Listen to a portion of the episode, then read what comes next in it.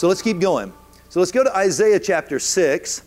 So here's a great picture, I think, of one. I, I don't know, but I like this artist's, this artist's idea. So you can see the face of the man, the face of the, uh, the lion, uh, and then you can see the eagle and the calf on this artist rendering.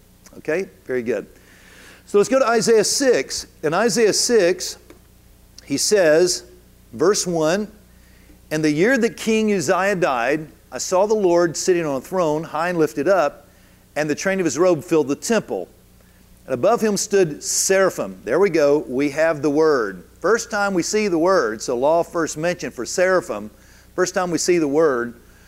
Above it stood seraphim. Each one had six wings. Notice before in Ezekiel we only saw four wings, but they're on the earth. Now we see six wings because they're in heaven. They're representing something that's very important that we'll see in just a moment. Above it stood the seraphim. Each one had six wings. With two he covered his face, and with two he covered his feet, and with two he flew. And one cried to another and said, Holy, holy, holy is the Lord God, is the Lord of hosts. The whole earth is full of his glory. And the posts of the door were shaken by the voice of him who cried out, and the house was filled with smoke. So I said, Woe is me, for I'm undone, because I'm a man of unclean lips. I dwell among amidst a people of unclean lips, for my eyes have seen the Lord of hosts. Let's continue reading, then we'll finish. Then one of the seraphim flew to me, lightning speed, having in his hand a live coal you need to notice this line having in his hand a live coal which had been taken with tongs from the altar. Did you get that? Somebody else picked it up with tongs and laid it in his hand because he's the burning one. All right, it doesn't matter. He can handle a live coal. And he, and he said, and he touched my mouth with it and said, Behold, it is it has touched your lips, your iniquity is taken away, and your sin purged. Also, I heard the voice of the Lord saying, Whom shall I send, and whom will, who will go for us? I said, Here am I, send me. A um, couple things I'd like to point out here is when the live coal from the altar of God touched Isaiah's lips, it didn't burn him, it only burned out the sin but it didn't burn him because it is a celestial coal, and we'll see this in just a second. So here's a few observations. We'll look at these guys again and see if uh, it helps us uh, kind of uh, see this scene in our mind. So uh, the first thing you see is that they're no longer on the earth this time, they're in the heavenly temple. So, what would the seraphim be doing in the temple? That's the first thing you need to ask. Okay, all the other angels we've seen, not all of them are always in the temple. So we can't assume that every angel is in the Holy of Holies. Okay, now what, what is the temple? The temple in heaven is the same as the temple on the earth. It's the same. You have the outer court, you have the inner court, and you have the Holy of Holies. It's the same. So these are on the inside. These seraphim are in the Holy of Holies of heaven. So they're there around the throne of God. So he goes on to describe their six wings, or I would say that with two they cover their face, that's the wings of reverence. Uh, with two they cover their feet, that's the wings of humility. And with two they flew, that's the wings of service, which is really what worship is about. It's about humility, reverence, and service. Uh, we also notice that the, the posts were shaken when they spoke. So they've got powerful voices so much that it shook the very post of the temple whenever they spoke. Um, we pointed out already that they take live tong or they take tongs, pick up live coals, drop it in their hands, and then they take the coals to Isaiah. Now, where did they get the coals? That's important because the Bible just told us that. They got the coals from the altar. Wow. Now, how many altars are there in the temple? You have the brazen altar out in the court of the Gentiles now. You have the altar, the golden altar, which is where the incense are. And then you have the mercy seat. So inside the temple is only one altar. On the outside, you've got the brazen altar, but on the inside, there's one altar. So, where did they get their coals in the temple? They had to get the coals from the altar of incense. Now, this kind of tells us a little bit more about them. The fact that they got their coals from the altar of incense lets us know that these seraphim have a priestly duty.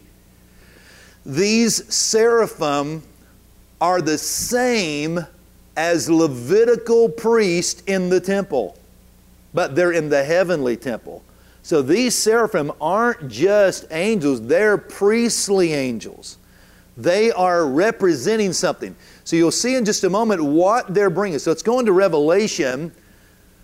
Revelation 4, before the throne, there was a sea of glass like crystal. In the midst of the throne and around the throne were four living creatures. Here we see them again, full of eyes in front and in the back. Why does it say that? Does it mean they had eyes all over the body? No. They have four faces. So how many eyes do they have? Eight two on the calf, two on the eagle, two on the, on the lion, two on the man. So that's why it says they're full of eyes all around. So they've, they've got eyes on each of the faces. All right? Um, they're on the sea of glass like crystal. Let's see, go to verse 7. The first living creature was like a lion. We know what side he was looking at, right? The second living creature like a calf. There's the left side. Third living creature like the face of a man. There's the front and the fourth living creature was like the flying eagle. So here's what you have you have four. This is a, this is a cool scene because you have all four of these facing a different direction. So it's like you have four, but on one he sees a lion, the next one he sees a calf, the next one he sees a man, the next one he sees the eagle. And if they turn, you see the same four faces again on a different one. And if they turn again, you see the same four faces again. If they turn again, you see the same. So there's always those four faces facing the throne all the time. That's pretty cool.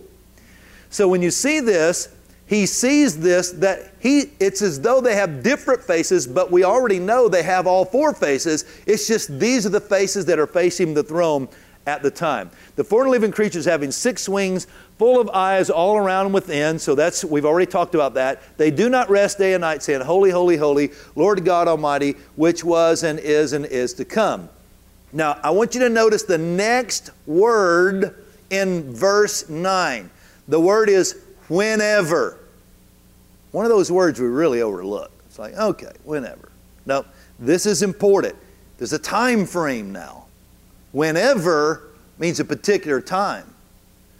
Whenever the living creatures give glory and honor and thanks to Him who sits on the throne, who lives forever and forever, the 24 elders fall down before Him who sits on the throne and worship Him who lives forever and forever and cast their crown at His feet, saying, You are worthy, O Lord, to receive glory and honor and power. For you created all things, and by your will they exist and were created. Now, when does this happen?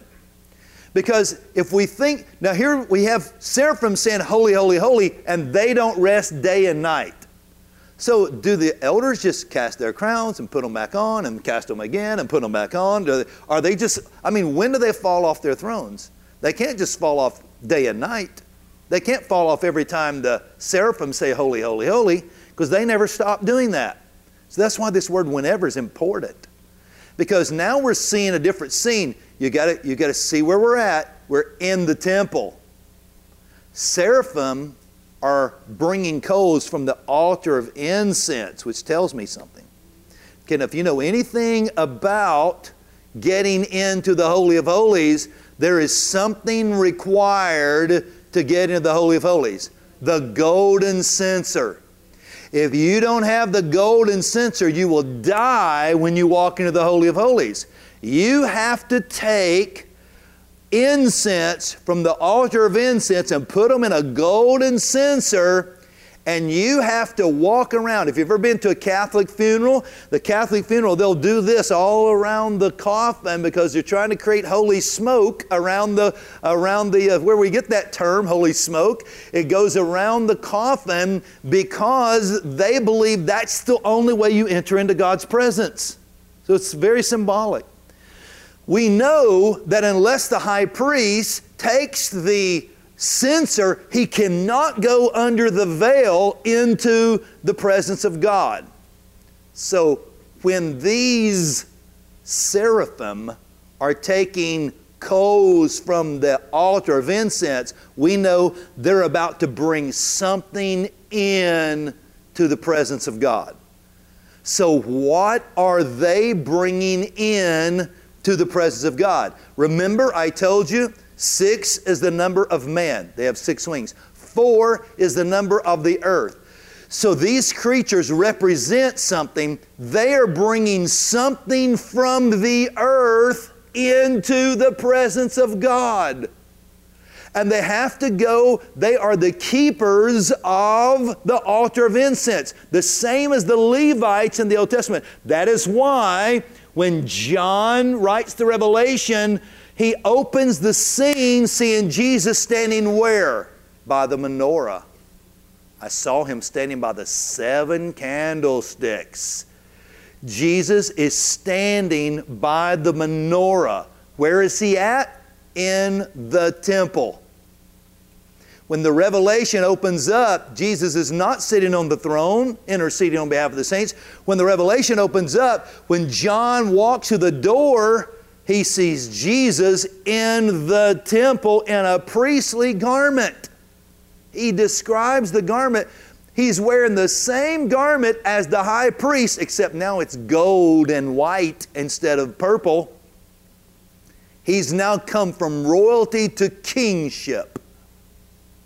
Jesus is wearing the same, same priestly garment, except the colors have changed to denote that this is not just priesthood, this is Melchizedek now, king and priest.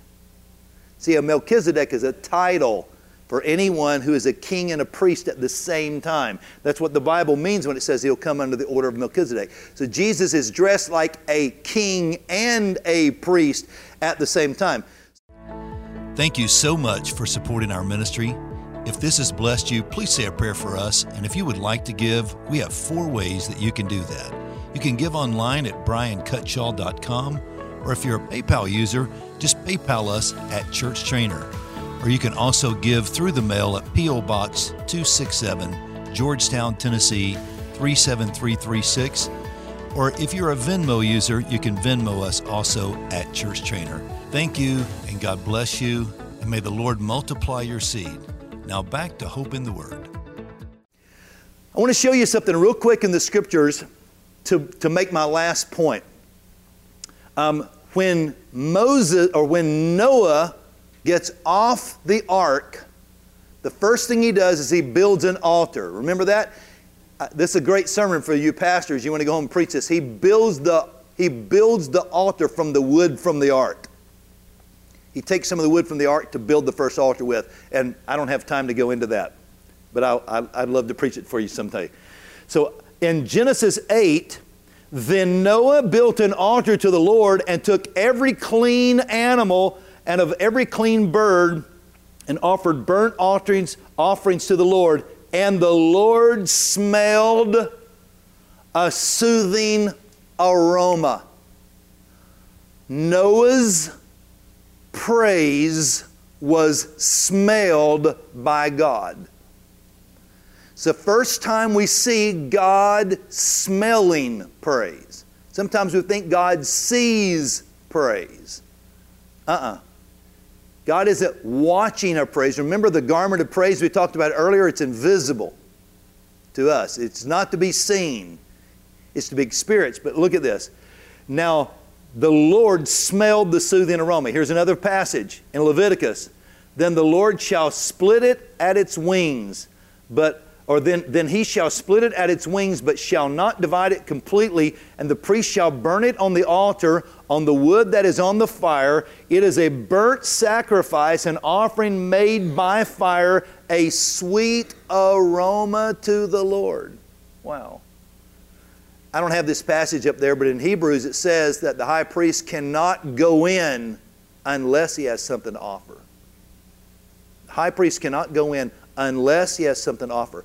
So these seraphim are taking incense from the altar to take something in to God. Therefore, Ephesians, be imitators of God as dear children and walk in love, as Christ also has loved us and given himself for us as an offering and a sacrifice to God for a sweet smelling aroma. Wow. Now we've gone from animals being the sweet smelling aroma to humans being the sweet smelling aroma. So, what are the seraphim taking in? I've heard Perry talk about this before. He calls it the tipping point. I like that phrase, the tipping point. And it comes from this passage in Revelation 5. Now, when he had taken the scroll, the four living creatures and the 24 elders fell down before the Lamb, each having a harp and golden bowls full of incense, which are the prayers of the saints. Now, in these golden bowls, you have the prayers of the saints, and they sang a new song. There's two things here together. You have to remember, in the inner court, there's five stations to get to mercy. So the Old Testament is, the, is, a, is a throne of grace. So, how is it a throne of grace? Five is the number of grace. You got to go through the brazen altar, the laver, the menorah, the table of shewbread, and the altar of incense. When you go through those five stations, the next thing is the Holy of Holies and the mercy seat of God. You go through five stations to get to mercy, a throne of grace that leads to mercy. Grace gets you mercy. But the last station before you go into the throne room is the altar of incense. So, what's going on is these bowls are filled with prayer and worship. And when these bowls are full, that's the tipping point. That's the whenever the seraphim come in. The seraphim always say, Holy, holy, holy, but now they say, The bowl is full. They've been worshiping. Someone has been praising you. And they bring in your worship and prayer mixed together. What kind of worship, it, worship is it? Worship in sacrifice, worship in battle, worship through successes, and worshiping by faith. I bring in the four levels, the four types of worship from my life. And when it's full, the seraph, the seraphim, the burning ones, take the coals and the bowls and pour it out. And I'll close with this. Because when the seraphim pour it out, God breathes it in. Okay, what follows inhale? Exhale. Praise. God breathes in the aroma and he exhales ruach. God breathes in praise and exhales glory. God breathes in your worship, but when he when God breathes out, mountains move. When God breathes out, demons flee. God breathes in your worship, but when he breathes it out, that's the same word used for the parting of the Red Sea. God breathed. It's the same word used for Adam and Eve, for Adam coming alive. God breathed. It's the same word used all throughout the Bible, over and over. When the quail came in from the sea, Ruach, God breathed. Every time God breathes out, miracles happen. He breathes in your worship and He exhales glory. That ends our lesson for this session five. All right. This program is brought to you by the partners of Brian Cutshaw and Church Trainer Ministries. Please help us pray that the Lord will continue to send us more partners so we can expand His kingdom around the world.